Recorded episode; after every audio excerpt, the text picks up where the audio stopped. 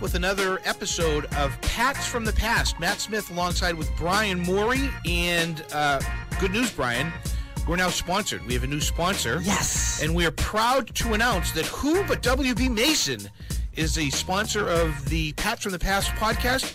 WB Mason, your one stop shop for all business needs. And the reason why we have a sponsor is they found out who our next guest is.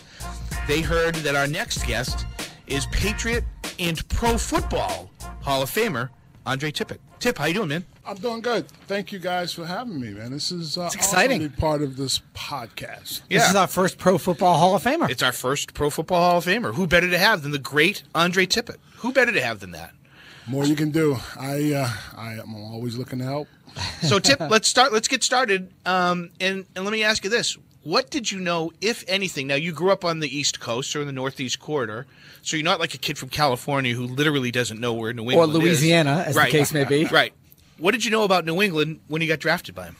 I, I get the question all the time, and I tell you, the, the, the first thing that came to mind when I uh, was drafted was Grogan Heroes.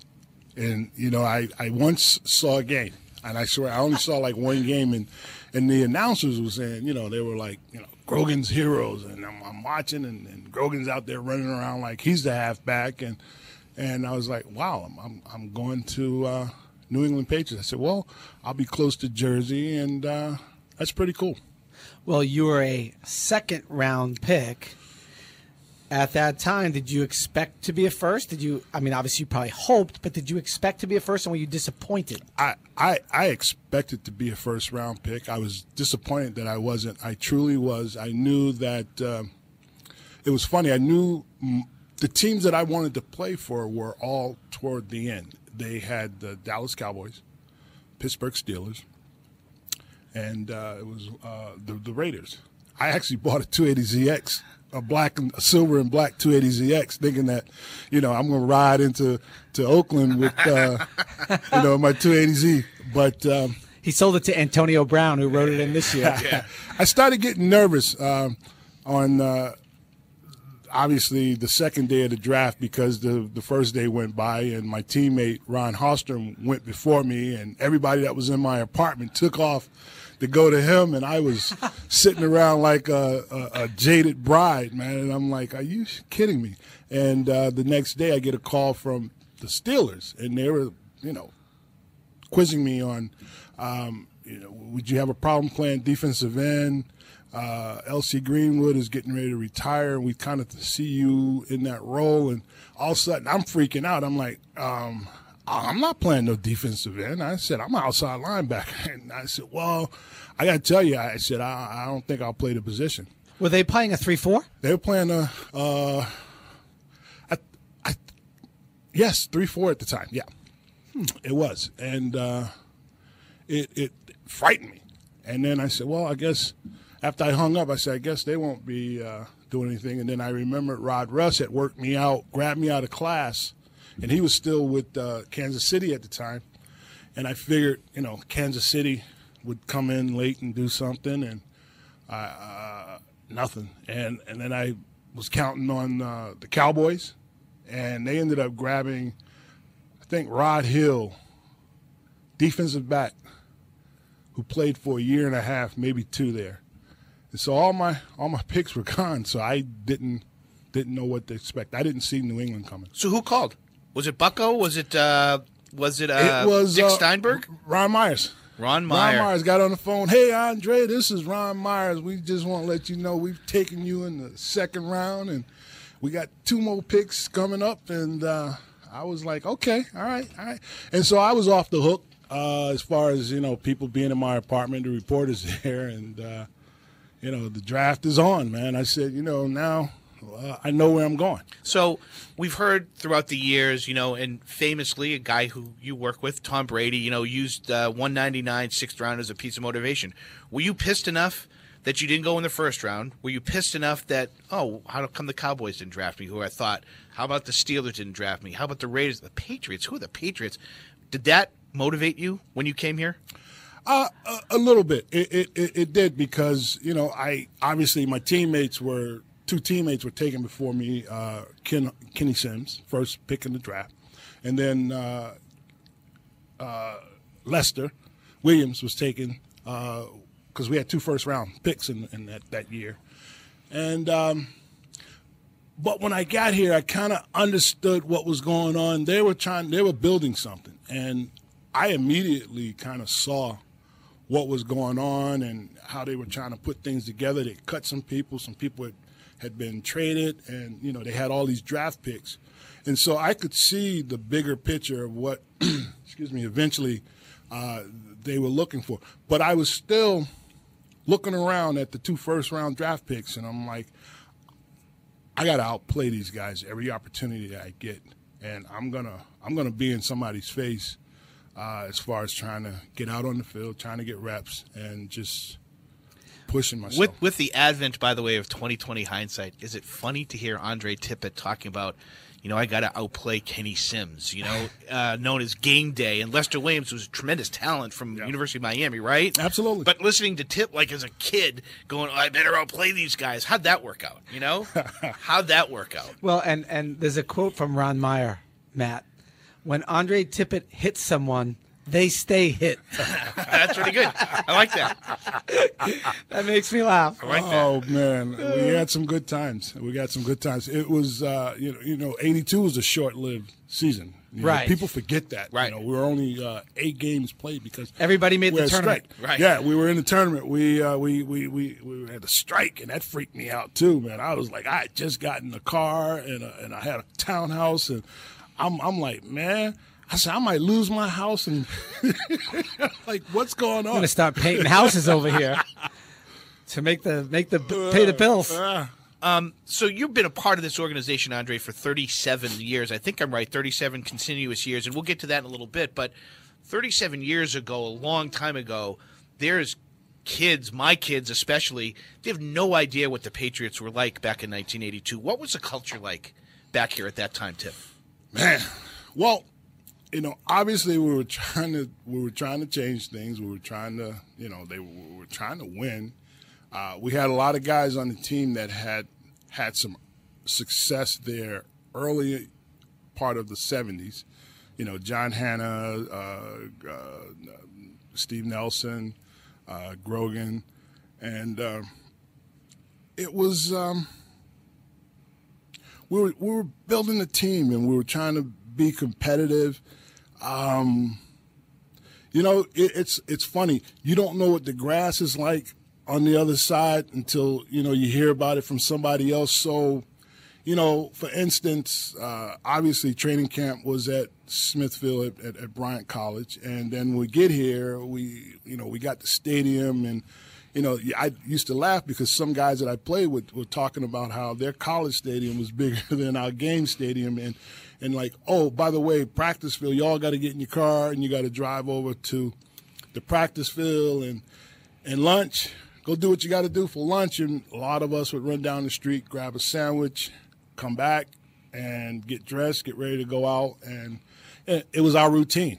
And so we adjusted we competed. We we we we we had meetings. There were things going on that sometimes you you you'd question equipment wise. It's funny, and I tell the guys now. Say, you guys have no idea how hard it was for us back in the day just to get a pair of socks. I walk by these guys' lockers now, and it looks like a a, a- a Foot Locker in there with all the stuff that they got. They got 20 pairs of shoes and they got the clothing and, and you know, we, we had a jock strap and we had a pair of sock, uh, socks that I used to have to put a rubber band or tape some white white tape around the And God up. forbid you needed another pair of socks, God, right? God forbid if I needed a pair for a game, Right. or a pair of shoes for a game, Right. And eh, I, you know, I don't hit anybody while they're while they're down, and people were passed since then. But it was, it was different. I mean, I literally got into an argument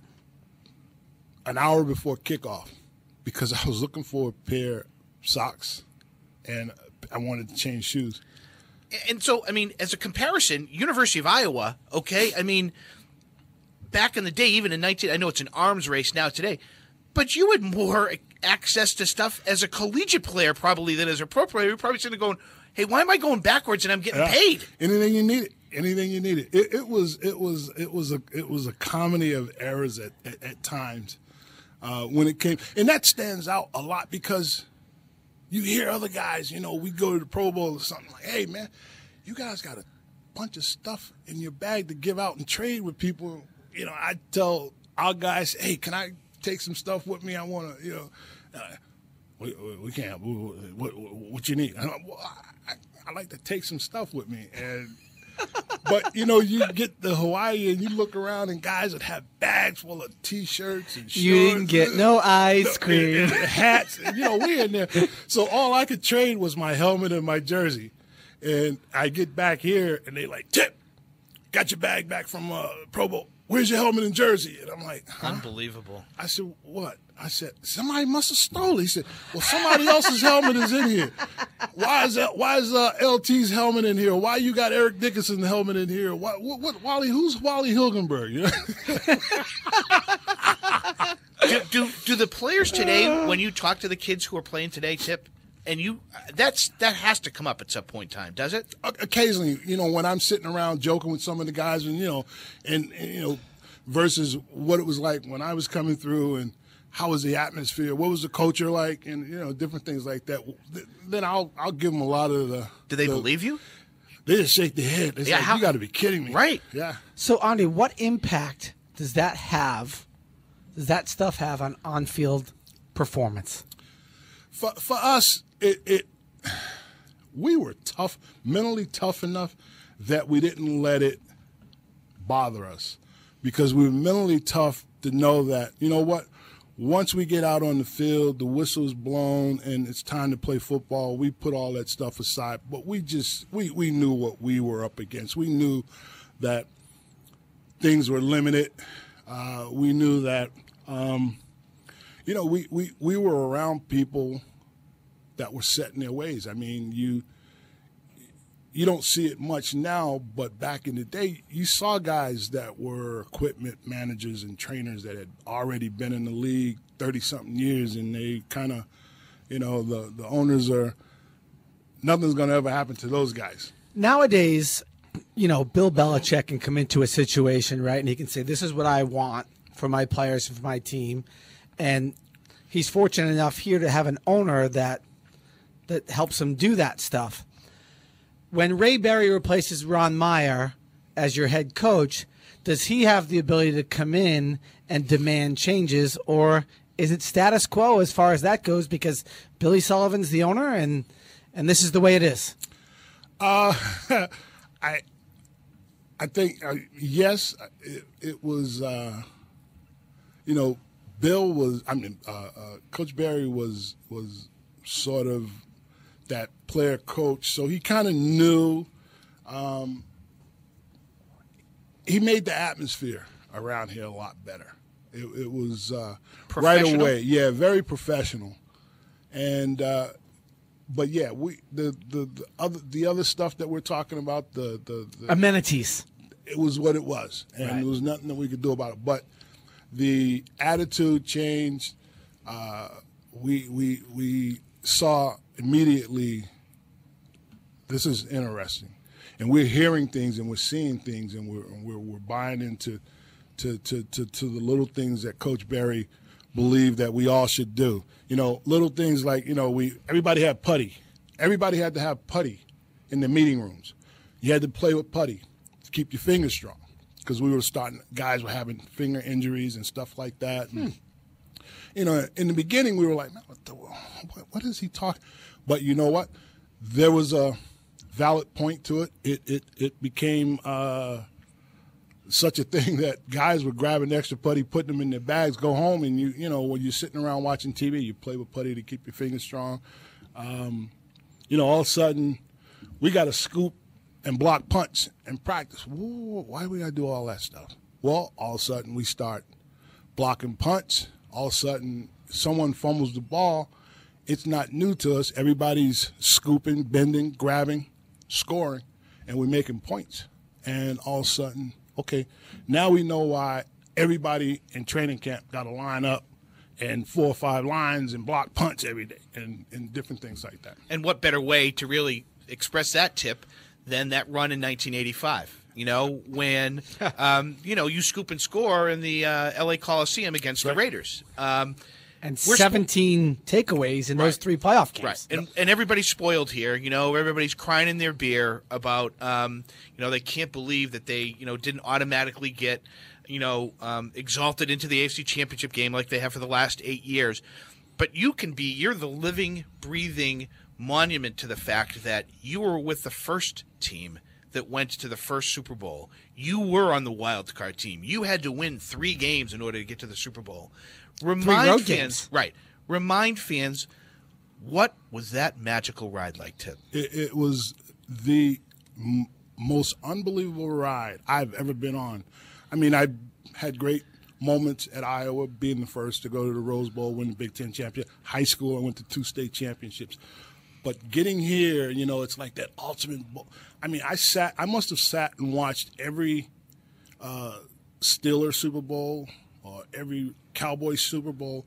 And then here I am playing National Football League, and we are in the playoffs, and we're talking about things. And you know, it didn't bother us the fact that we knew we were a wild card team, the fact that we were in it, and it was like we we we wasn't afraid of anything. And believe it or not, we had lost to the Jets regular season. We had lost to uh, the Raiders during the season. We had lost, obviously, to Miami uh, that Monday night game. Yeah, Right. at the end of the season. And uh, Your so- 18th straight loss at the Orange Bowl. a- absolutely. So you know, but it was like it. Raymond Berry had us so geeked up, and and and the uh, Miami Monday night game. He stood up in the locker room. We had just come in. It was a close game. I believe we lost twenty. Right at the end. 20 Yeah, they were all gut wrenchers down there. it was a three point i think it was like a you know difference three points or whatever and he stood up in front of us and he had that he had a finger that was broken from his receiver days and he stood up and he, and he and he did one of these moves here and he just said to us he says men i just want to say one thing to you guys and one thing only and i want you to hear me he says we've been delayed but I'm telling you guys, we not we will not be denied. And we're looking at him like, wow. You know, you, you think about exactly what he said, and we all heard it. And lo and behold, we're in the wild card. So we're playing the Jets. And we go there and we play them totally different than what we had played them during the regular season. We put a beating on them. We got after the quarterback. And again, turnovers. You got mm. some scoop and scores. Yep. We go to the Raiders. Again, everybody's talking about they hyping the Raiders and Marcus Allen. and you know they're gonna you know they're gonna and, and Howie Long gonna beat us to death out there and and and and and and and, and, uh, and Matt Millen almost yeah. did beat somebody to death. well, we told we told Pat Sullivan to stay with us, man. You stay with the backers, man. We got your back. But no, he goes wandering off and do his own thing and get cold caught. But um, we do it. Um, we finally get to the AFC Championship game, and I'm listening to one of the coaches as we're as we're departing off the airplane in Miami, and he's telling the receivers, "Look, we're gonna probably change some things this week and and get ready for the game. We're gonna need you guys to block a little bit more." So I'm looking at Stanley Morgan, Irvin Fryar, uh, uh, uh, CJ, Cedric Jones, Stephen Star, and they all got that look like, man, you must be out of your damn mind. You think we're gonna be blocking, man? We're gonna be we're gonna be catching the ball, and all of a sudden it rains. Phil is drenched. So to have that that hindsight, Raymond Berry had already done his work. He knows that you know none of us check weather. We we we coming to Miami, so all of a sudden it rains like crazy. We end up running the ball for Like 200 255 or yards. something. Right, yeah, Right. And it, it was like I think Wow. Eason might have thrown 12 passes in absolutely Lin Dawson absolutely. touchdown. Yeah, And I remember God rest his soul, Mosi at the end. you know when he scored at the end. and we utilized the running game. Yeah. And lo and behold, you know, the, the, the receivers, though, it, it was funny. It was the funniest thing because I saw the look on Stanley Morgan's face like, man, this is the AFC Championship. We're going to air this thing out, man. And I'm like, ah, well, and you look back on all that stuff, though. You know, we, we squished the fish and we, we, we closed the, the Orange Bowl out, and uh, it, it was an amazing, amazing, amazing, amazing. Now I thought we were going to at least have two or three more opportunities to return. Well, let's well before we get to the return part. Let me ask you this: So your guys are flying high, three straight road wins, takeaways, scooping scores, bury the Bears with the T-shirts that were everybody had to have. I remember having one as a kid. I had buried. Did you legitimately think you had a shot against them We did because we had played the Bears second, third game of the season. in Chicago? Twenty to seven. Yeah. 20, 20 to 7. I mean, all right. Well, we wasn't on our game. We were still, you know, we had a we we had a, a, a come to Jesus opportunity during that season when that happened because we we we we we woke up. You know, we went on a six game winning streak after we played Cleveland, and um, so in our mind, Chicago Bears they beat us twenty we you know twenty to seven, and eh, we ain't no big thing. We're gonna play them different. They don't know they, what, what, what what's coming their way. Well, we weren't paying attention to the Bears and how they were wrecking everybody in the, in the NFC, and how they were knocking people out left and right, knocking quarterbacks out. So we, we didn't have a clue, but yes, we we thought that we were going to come into that game. And Miami had beaten them at the end of the season. Absolutely. Absolutely. stopped them from being Yeah. undefeated. Yeah. So I'm like, it's not like guys are going to be coming out in this game with sledgehammers in their pocket, knocking us out. But they came out in that game with sledgehammers in their pocket, and they started punking, You know I remember? punking us. I remember. So you get the first turnover, right? Payton fumbles. It's here we go again. Takeaways. That close pass at the goal line to Fryar that I think Morgan. Gary Fencik, Morgan. Morgan. That's what I meant. That Gary Fencik maybe broke up. Or I was sitting in the stands in that end zone, coming our way. And then when Tony Franklin comes out and gives the Patriots a three nothing lead, I'm watching in my living room and it says like. In the first 19 Super Bowls, the team that scores first is some great record. And I'm Yeah, like, yeah. yes! That's, that's us. We're going to do Didn't, it. And didn't then it was Dawson break his 40 leg on that series? Yeah. Yes. Right? So Yes. so they incomplete to Morgan, out to Lin Dawson. He broke his leg, uh, slowed the game down for a while, didn't get a completion on third down, had to kick the field goal to make it three to nothing. Right. So hindsight's always perfect tip. It's 2020. And you're saying, yeah, we had a shot against the Bears. They only beat us 20 to 7. When you look back on it now, and you're a student of the game and a student of the history of the game, as we celebrate the 100th year of the National Football League, when you look back at that 85 team, nothing about the score or anything like that. Can you look back and say, that's a hell of a team? That might have been the best team we've, I've ever played against. They were a hell of a football team. They they there wasn't a guy on that team that you wouldn't want playing with you. There isn't a guy that you wouldn't want to play with that was on that team because everybody, even from the DBs, they were contributing. The D lineman was just raising hell and just intimidating people, and the linebackers were just blowing people up. So everybody was making stuff happen. Yeah, Buddy Buddy Ryan called a great, great, great game, but he had the players because the players were out there, and they were making guys shaking their boots. Guys were afraid. At some point, you look somebody. A lot of people were afraid that game. Is that the best front seven you've ever seen? that I've personally ever seen, other than you know watching back, you know, doing some of the the, the, the Steeler days, um, or in, in, in the Doomsday defense, uh, they were right there, right there. That's a hell of a compliment. Um, all right, before I ask you this, one other thing. The Super Bowl Shuffle, in my opinion, one of the greatest songs. I can't believe they had the balls to come out and put that out before the end of the regular season. And that rotten The Patriots Are We. Not only did they beat you on the field, but the Super Bowl Shuffle was a great song with that team as They had opposed some good to the lousy songs in song. '85, though. Besides that one, The Patriots and We was awful. we had there was "Beat on the Bears." You know, there But was the- these uh, guys are involved in that Patriots Are We. Remember Dino, Lynchy, Yeah. Bob He was one of Lobel. that one was bad. That's were the one you can find online still. Right, but the Super Bowl Shuffle, man, that was cool. I thought. They uh, we, we did, you know, as you look at it and you still see it today, you know, you're like. Actually, it was pretty cool. You It you- was. you're like you don't want to give them the benefit of the doubt, but you have to say it. It really was cool. Right. Uh, Steve Moore, who was one of our, our teammates, Yeah. he's no longer here, uh, was telling me the funniest story that week down in uh, in New Orleans because him and Richard Dent went to school together. Okay. So all of a sudden they're together and, and they're talking and, and, and, and Steve asked uh, Dent something and Dent says, "Well, mm, I don't. I, I really don't know what I'm gonna do, man." He says, "I'm trying to figure out if I'm gonna go back to Chicago for the parade. I might, I might show up at this place with you, but I'm not." And so Steve Moore's looking at him, what the fuck are you talking about? And then here it is, like on a Monday, Tuesday.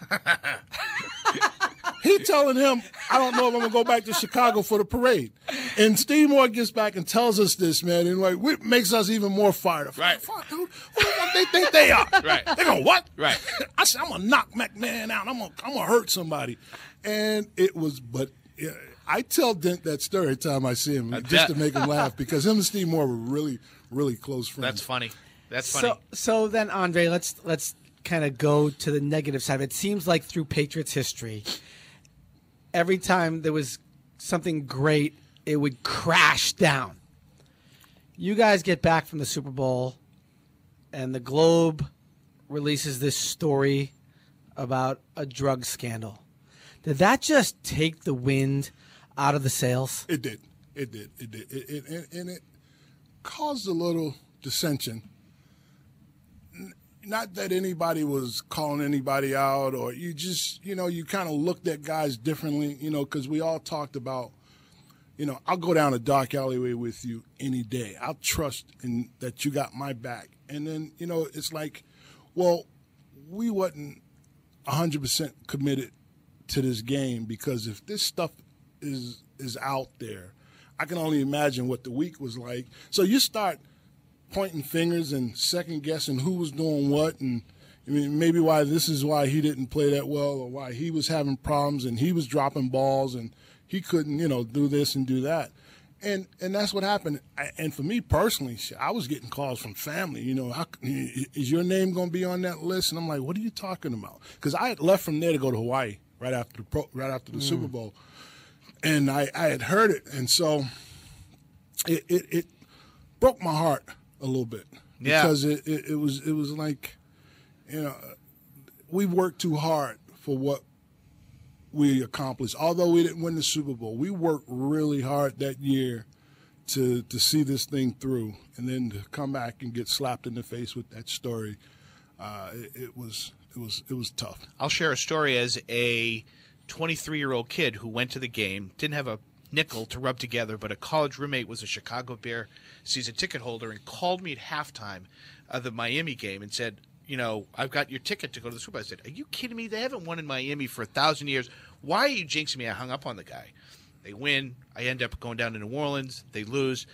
And I couldn't get out on Monday, so I left on Tuesday. I wake up early to, to fly home and I get into my car Logan, and I'm listening to the old WBCN on the radio, Right. and they're talking about what a tragedy, and they're saying this is one of the worst things we've ever seen happen. I'm saying, geez, you know, they lost a 46 to 10 game, and I, you know, I know about the stuff that came out with these guys on drugs, and it's really bad, but geez, they're really making a big deal about it. Christa McAuliffe and the uh, space shuttle Right. had exploded that Oh, day, okay. and I had no idea Hey, yeah. about that. But I was, of course, because yeah. I'm just a nitwit. The only Right, thing. I'm thinking about is the the. Patriots. Yeah, absolutely. You know, Absolutely. did it piss you off, Tip, that they named names and they put those seven guys' pictures right on the front page of the Globe? And, you know, you guys had to answer for that. I remember talking to Nelly about that and people coming to Nelly's house, knocking on his door, and he was out of his mind like, why did you have to name these guys? Why do I have to answer for him? Right, right, and, and, and you're, you're right. It it was uh, it was wrong for them to do that because at that time it was it was private. No one knew, so someone gave someone up, and it was the typical that you know whoever whoever did that was was was it it was mean spirited, and obviously somebody was out to get us for whatever reason or get a particular few players that were named, and. Uh, it, it, it, it bothered us for a long time, and, and, and, and I think guys never forgot it. And so people were treated a little differently whenever they walked into the locker room uh, the next few years Yeah. or so. And, and, and you know, you, you'd hear guys and. and, and So it reverberated a little bit. yeah, it, it did. It did. It, and it was wrong to, to, to do that. And it, it was funny. I kind of knew a guy or two, but I didn't realize it. It was such a large number. Mm. And it was, you know, it, it was it was interesting. You mentioned not making it back. Did that have? Do you think that factored into not making it back to the Super Bowl, especially with that group? Yeah, I, I, I would I would say um, a little bit because you know you know from both you guys know from our success here, from the successes of those ten Super Bowl trips, the commitment that the players have to make. And I, I talk to this, I talk to my son a lot about the commitment and to get 11 on defense, offense, special teams, being on the same page. You know how hard that is? Mm. And given what what they have now, it's totally different back then. You're trying to convince a lot of strong-willed, strong-minded guys. I we we we gotta we gotta band together, and we gotta figure out how we're gonna. You know, we're going to repeat what we did in 85. And then this time we're going to win when we go there. And it was, you know, yeah, we were what playoff games the next two, two or three years, but it was something was missing. Something was missing, and you know you can't put a finger on it right then and right then and there. But uh, it, it, it was a different team. I didn't recognize it then until later on, but when I was in it, it was like, okay, we can do this. This, this is gonna, but you don't know what the individuals are gonna do, how how strong-willed they are, how beaten they are, because they let something, you know, like the article that was there, or who else, somebody else is probably threatening them that you know if you do this and you're going to get cut, and, and you know, if we find out you're doing drugs or whatever, you know, you got a lot of stuff going on. You're listening to uh, Pats from the Past podcast with Patriots Hall of Famer and Pro Football Hall of Famer Andre Tippett. It's brought to you by who but WB Mason, who delivers all of your business essentials for free with no minimum order. Break room, furniture, facilities maintenance, office supplies, and so much more. For the fastest delivery of business products, nobody does it better than who but WB Mason. Okay, Tip, uh, just playing off of what you just said there for a second. Robert's talked, I think, ever since this team won in 2001 about the jealousies about well, I want more money now that we won the Super Bowl. Well, I should be getting a promotion and everything like that. That's what you're talking about. I mean, absolutely. The clearly the drug scandal had an effect, but it's hard to keep everybody tied together because well, wait a minute, I was just on the AFC Championship team. I, I want mine. I, I, should. I want mine, right. and it's it's an insidious thing, but it's human nature that everybody thinks they're the reason why you had so much success. And to your point, how do you keep eleven times three for the three units? How do you keep forty-five or fifty-three guys together? it's not easy, regardless of the era, is it? Right. No, it is. It, it, it's tough. You know, the, the the only way that it's funny. The minute you said that, something popped in my head, and the only way you can equalize that or e- equate it is uh, by having a good draft. And you think about how we drafted after that. Reggie Dupard, first round pick. Yeah, so one if, yard Dupard. If you're drafting and you're bringing in guys that you know pushing for guys the, for the people that I, I, need more money. Uh, I'm not happy with my plan. Well, and John retired. Yeah. So you got guys coming in that are pretty good, and all of a sudden you look and you're like, hey, I got to get my stuff. I'm really not worried about my contract right now. I got this dude that's pretty good. I better step my game up. That, I believe, would have helped equate the issues. Sure. Um, but, you know, and, you, you look at the draft picks you know, it's it's right there. And the instability tip. I mean, you played for five coaches in your career, and you can look at this and marvel at guys. You know, obviously Tom's an anomaly. You know, playing for the same guy for 20 years, but that instability.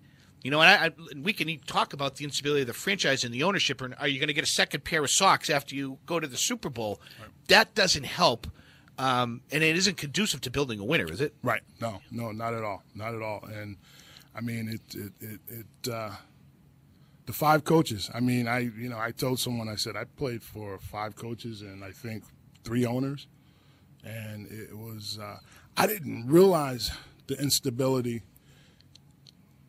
You know, you heard things here and there, but it was like you know my check was still being delivered to the bank. My my contract had been honored, so I'm like, well, how can we have? Well, I don't know everything that goes goes with it. But you know, again, you're looking back and you're like, wow, it was yeah, that bad. But when you're when you're in Hawaii and you were in Hawaii for many years, you're at the Pro Bowl and you see how the other half lives. Yeah. That had to be eye opening. Oh, it was. It was. I mean, I I used to have guys that used to tell me, you know, hey man, why don't you do something to get get get cut or get traded or why don't you ask for a trade? And I'm and I'm looking at these guys. I'm like, I, I can't do that. I, I'm, I did not say it, but I'm looking at them like, what are you soft? But you know, if I had to think about it, put me in that situation again, maybe I, hey, I want to get traded. Right. You know, maybe I could have pulled Mike Haynes or something and, and, and got out of here. But you're not guaranteed to get to where you want. Back then, they used to threaten you to send you to Siberia. And and you know like Minnesota at that time or or you know Indianapolis or one of those places and it was like oh I'm gonna keep my mouth closed and and, and, and not make a make an issue. Well, the last of your five coaches was Bill Parcells, Right. two-time Super Bowl champion head coach.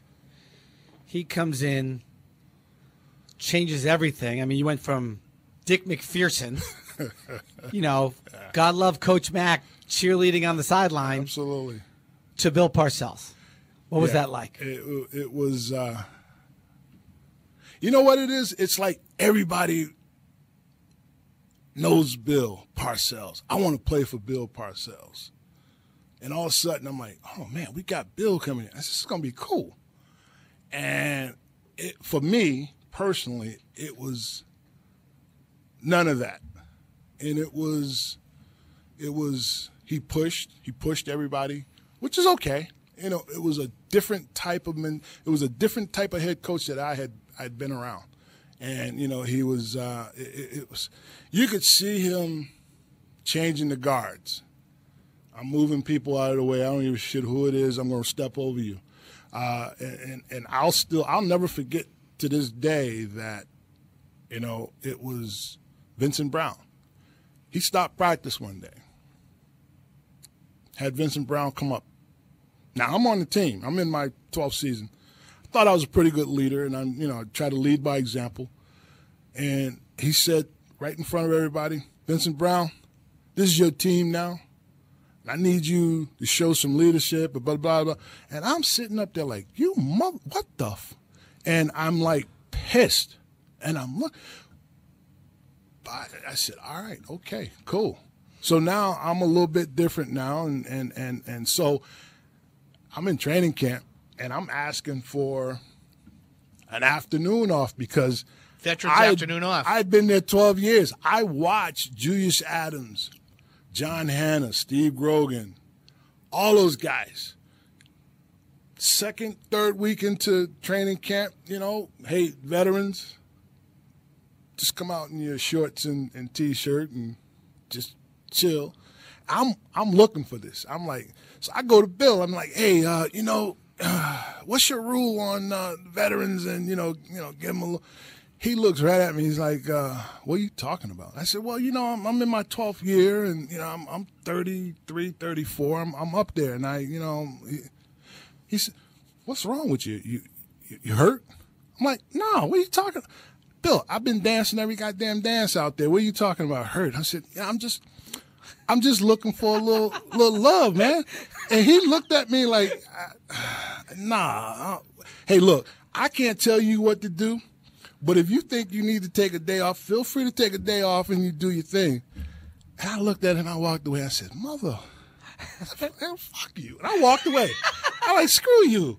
And I walked away and I just, I finished up training camp, you know, practicing every day like everybody. I said, I'm like, damn, I said, I saw all these guys do that. Now here it is, my opportunity. Do you think the Vincent Brown comments he was trying to push your buttons? No, no. I it was it was we were where did we finish? Five and Five and eleven. five and eleven. We you know we we he he's trying to figure out who can play.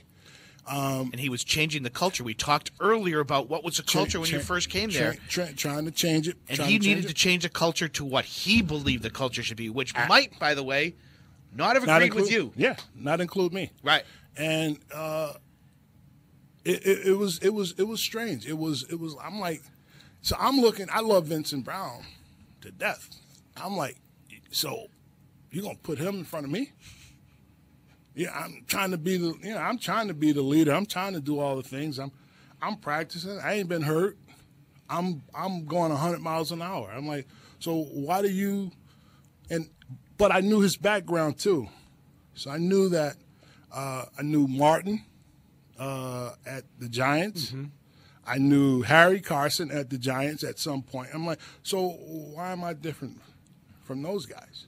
I said, and then we were like, I'm thinking we're both Jersey guys.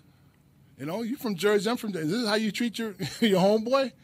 And I, I, took offense to it, man. I was like, fuck. I said, you're going to put Vincent Brown in front of me. You're going to call him out and anoint him. And I'm like, we saved his goddamn job. A few years ago, they were going to cut him. We said, no, no, no, this kid's a good football player. He, you can't, no, no, no, no. His kid can play. I said, he's just, you know, hadn't been in, in, in the system like, like he's been with us. I said, but this is a good football player.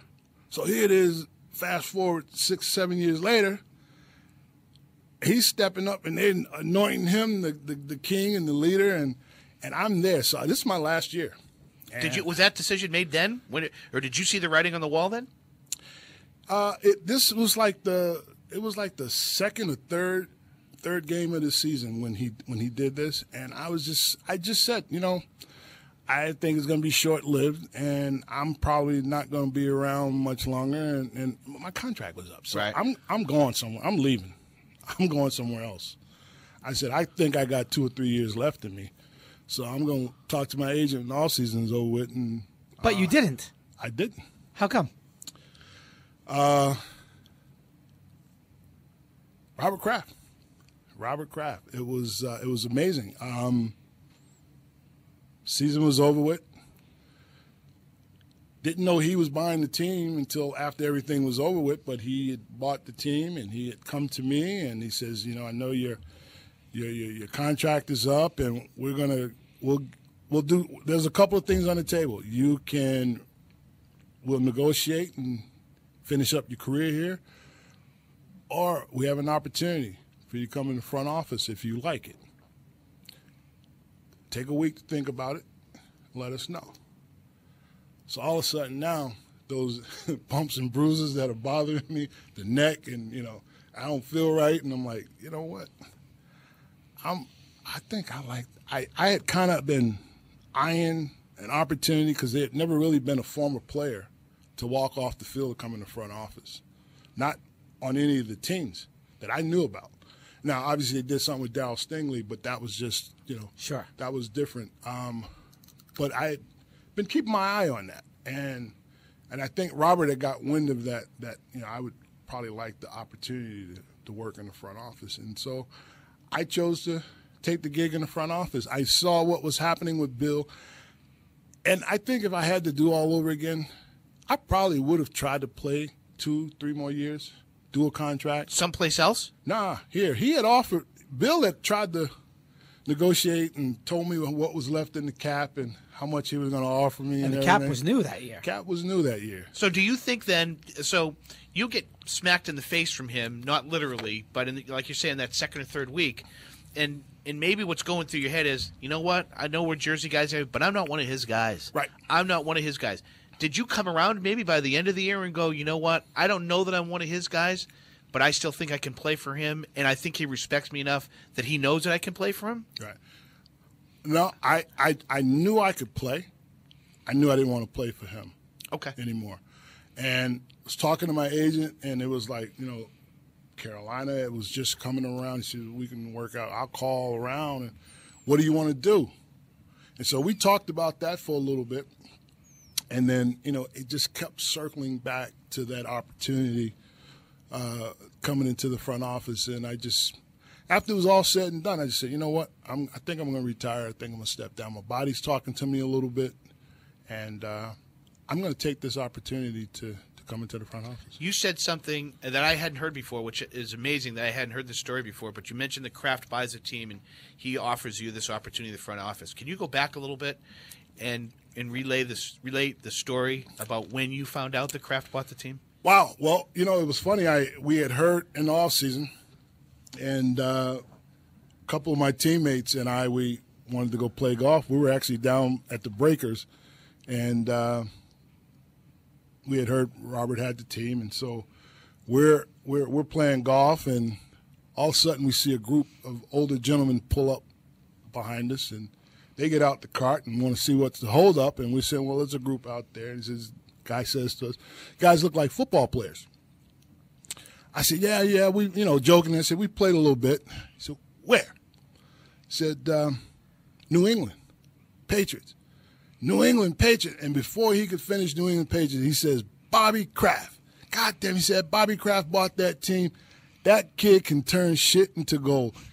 We fell out on the tee box like it was nobody's business. And I laughed so hard. And it wasn't until later on, I, I think I retired. They did the retirement ceremony or, or the the press conference in, in yeah. well March or, or oh, April okay. or something like that when I finally decided. And uh, I tell the story to Robert. He falls out laughing. He he's had me tell that story twenty times throughout the year. That's tremendous. And and but these guys had us, and it's been true. Right. And, and the funny thing about it, though, hindsight being twenty twenty, when I heard them say that, I was like, hmm. And I've watched him through the years with the building of the new stadium, getting Belichick here, uh, accomplishing the things that he said in his opening press conference. I bought this team to win championships, and and it's been he turned shit into gold. and it is the funniest thing, and I love telling people about it. And but these guys were were were something else, man. And obviously, they have had some kind of business dealings with him, and they've watched him from afar because they immediately knew his his pedigree. And I didn't know how involved in everything that he was doing. I always saw him and Myra around town at different uh, functions, charity events. They love coming to concerts I'd see them at a concert or something and go over and say hello. And, and, and I didn't even know him that he had the interest, in, interest of, of, of, owning the team at the time. And I mean, I'm talking like 83, 84. I met him one time when he was here. He brought the Aston Martin out, and he and Pat had been talking. I think that was around 87, 88. Well, he started buying land here in 85. Well, and so he was angling to buy the absolutely. team. You know, people always talk about, you know, well, he wouldn't have bought the team if Bill Parcells wasn't the coach. And I said, whoa, he was angling to buy the team for several years. Absolutely. I think, I mean, I, have never asked Robert this, but I have to think the salary cap and that whole he says financial structure says it yeah. had Wouldn't a lot to do it. with the timing. Wouldn't have done it. Absolutely. But, Tip, you're in the unique position of where you talked about how Robert, um, or how this gentleman um, very interestingly described Robert's business acumen, but you literally saw that. You were here when this place was nothing. Absolutely. And is it amazing to you to see from where you came and where it started? Again, 37 continuous years of service, which is unbelievable, by the way. Unbelievable. But 37 years of continuous service to see where it was and what it's come to. There are kids who come in today and go, "Oh yeah, Patriots Super Bowl champions," you know, and they can't appreciate what this right. was like you can. Absolutely.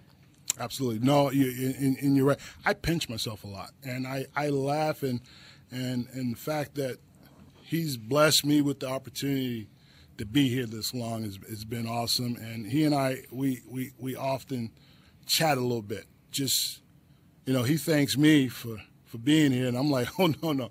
I thank you for the opportunity and, and, and it's amazing because, as you say, I was here from 1982 until uh, presently now. now. Yeah.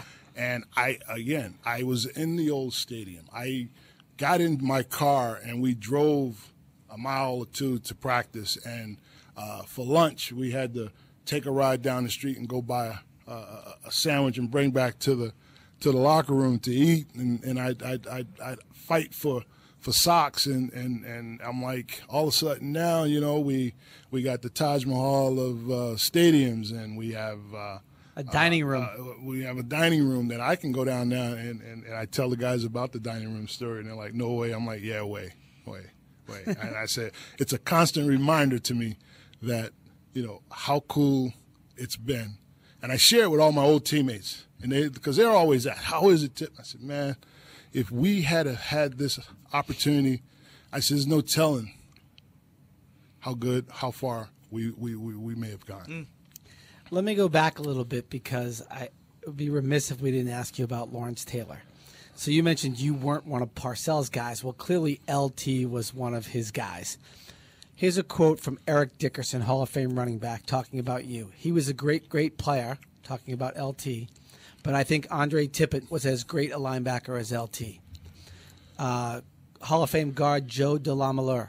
A lot of guys thought he was better than Lawrence Taylor. He's definitely one of the best outside linebackers who ever played. The comparisons to LT. What's your thought on those?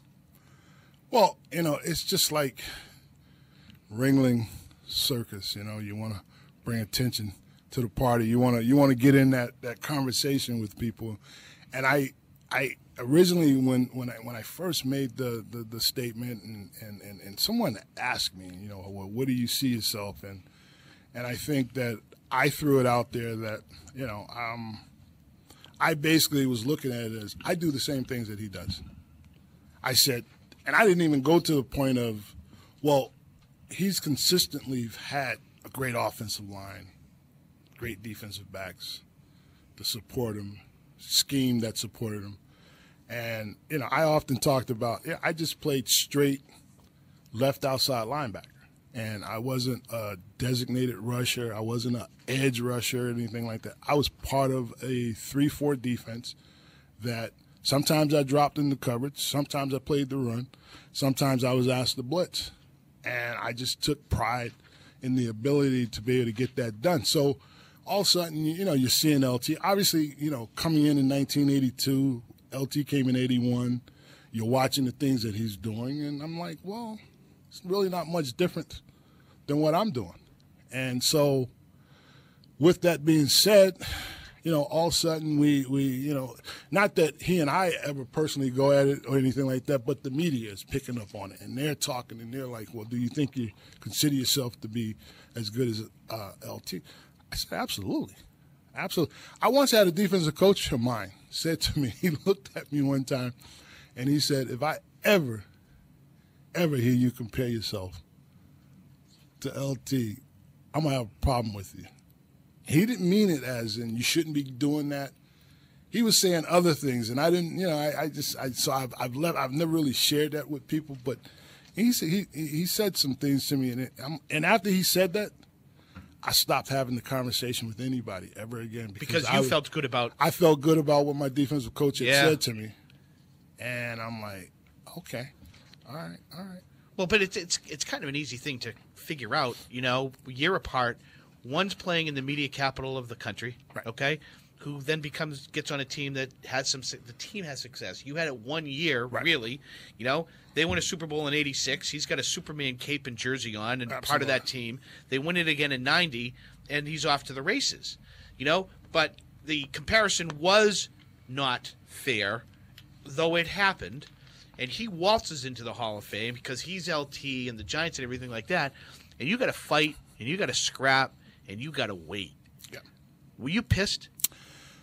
In the beginning, yeah, I was because I was like, you know, I, am like, I, I, I, thought I did everything that I needed to do, and you know, I, you know, I learned a lot through the years, and you know, I ain't putting anybody on the on the spot, but I knew when we were playing during that era of the time that I was on, I knew guys had guys that they could if they needed to make a phone call and let them know and share information with these guys and different things like that within the media. I was never like that. I know had I maybe had I you know I'm, I'm like well, did I miss out on something?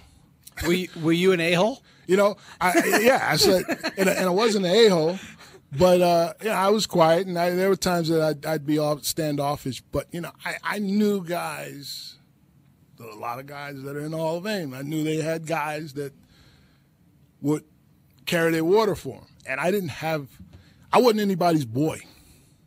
I didn't have, I didn't, I wasn't, you know, I, I, I didn't have that guy. I didn't have somebody that, you know. Is that a pride thing? Did you take pride in that, maybe, that you didn't have anybody to do that for you? I, I, I, I believe so because I would hear guys in the locker room and, you know, I would hear conversations that take place. I would read articles in, in the newspaper and I said, well, the only way that could be in a newspaper, is somebody in this locker room. And I said, I'll never put myself in that position to do that. And and I know a lot of guys that did. And, you know, So the uh, politics of the whole process, that probably soured you. Or you oh. learn you're talking about learning a lot.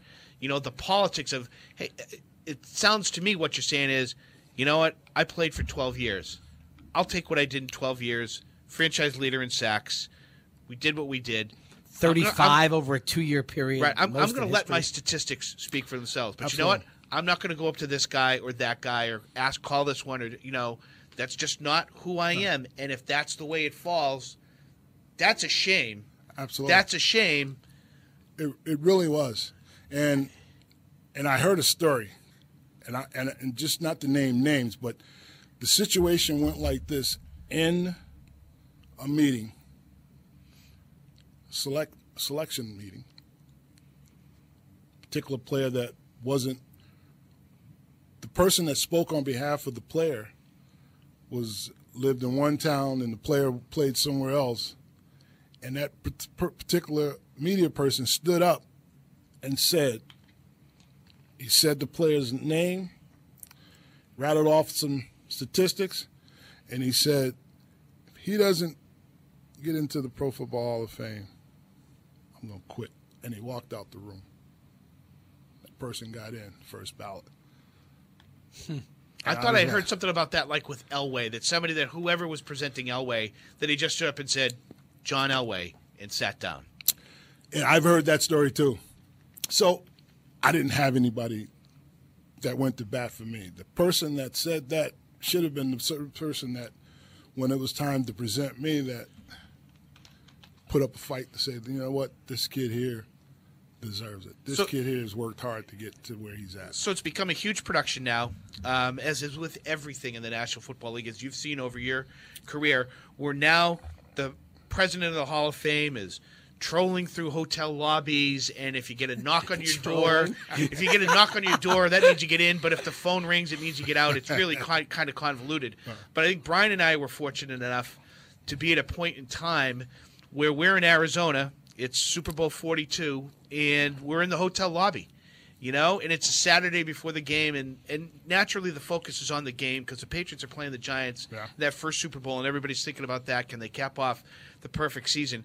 But there's, I don't know, Tip, 20 of us, 40 of us, and we're standing around what, this 35, 40 inch TV in the hotel lobby and you have no idea whether you're going to get in or not, and you're sitting there, you're like a nervous canary in a cat house, you know, and it was un. I'll never It was- forget it. I as won't far either. as, I won't either. as- whenever, like, we're watching this, that doesn't happen today. I understand it's 12 years later, but here's a guy who's literally waiting for his Hall of Fame fate to be announced, and you're finding out live on television. Right.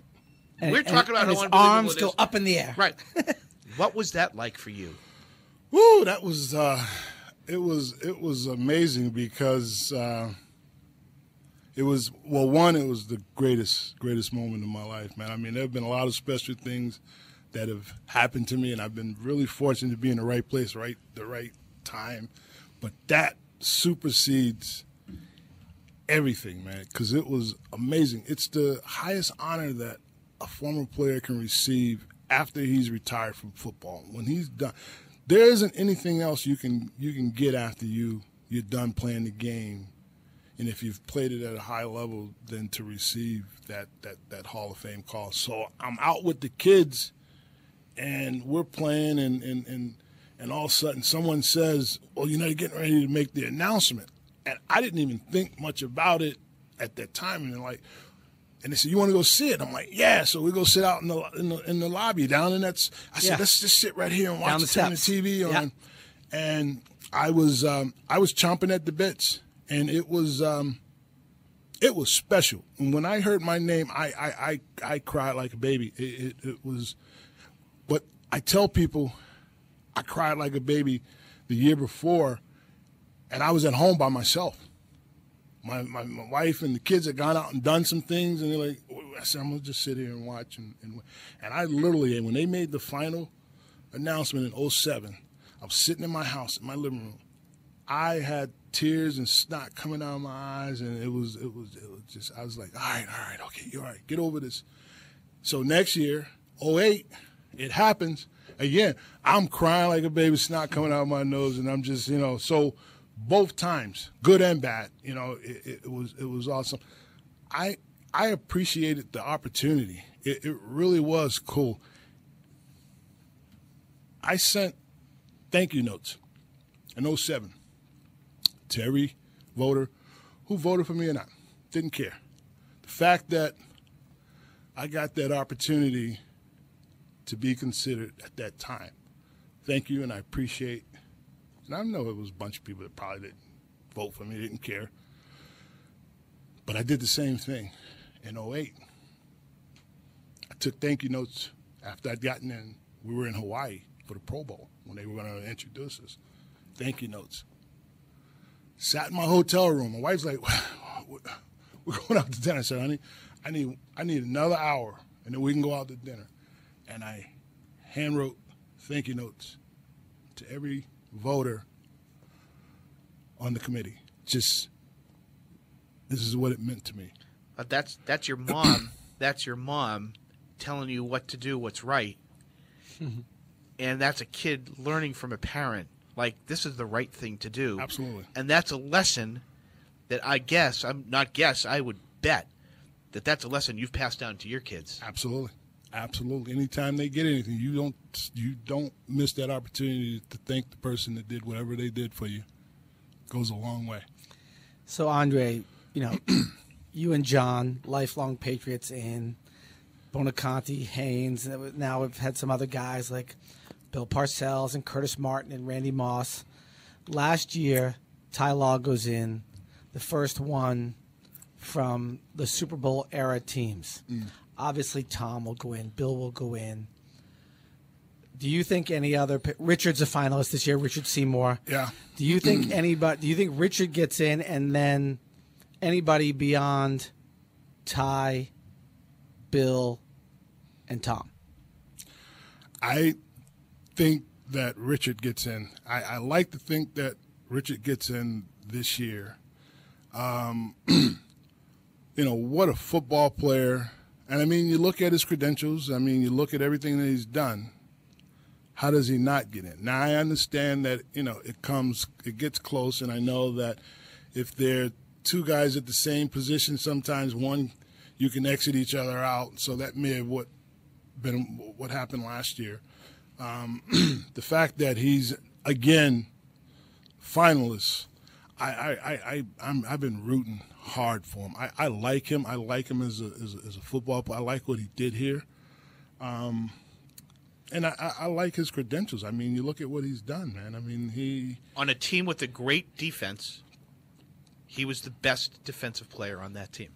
Now he didn't have the stats because he Right. had to take on two guys. You know what though? One of my favorite stories about Richard, and I've told him this, was in 2003. Lawyer Milloy gets traded. You know, he's in his what third year. Right. Lawyer Milloy gets traded five days before the start of the season, signs with Buffalo. They go to Buffalo, lose 31 to nothing. The following week, Tom Jackson's on ESPN, makes the famous they hate their coach comment. And they go out and hammer Philadelphia that day in a four o'clock game. And all the talk in the locker room was not about the game, but about Tom Jackson's comments.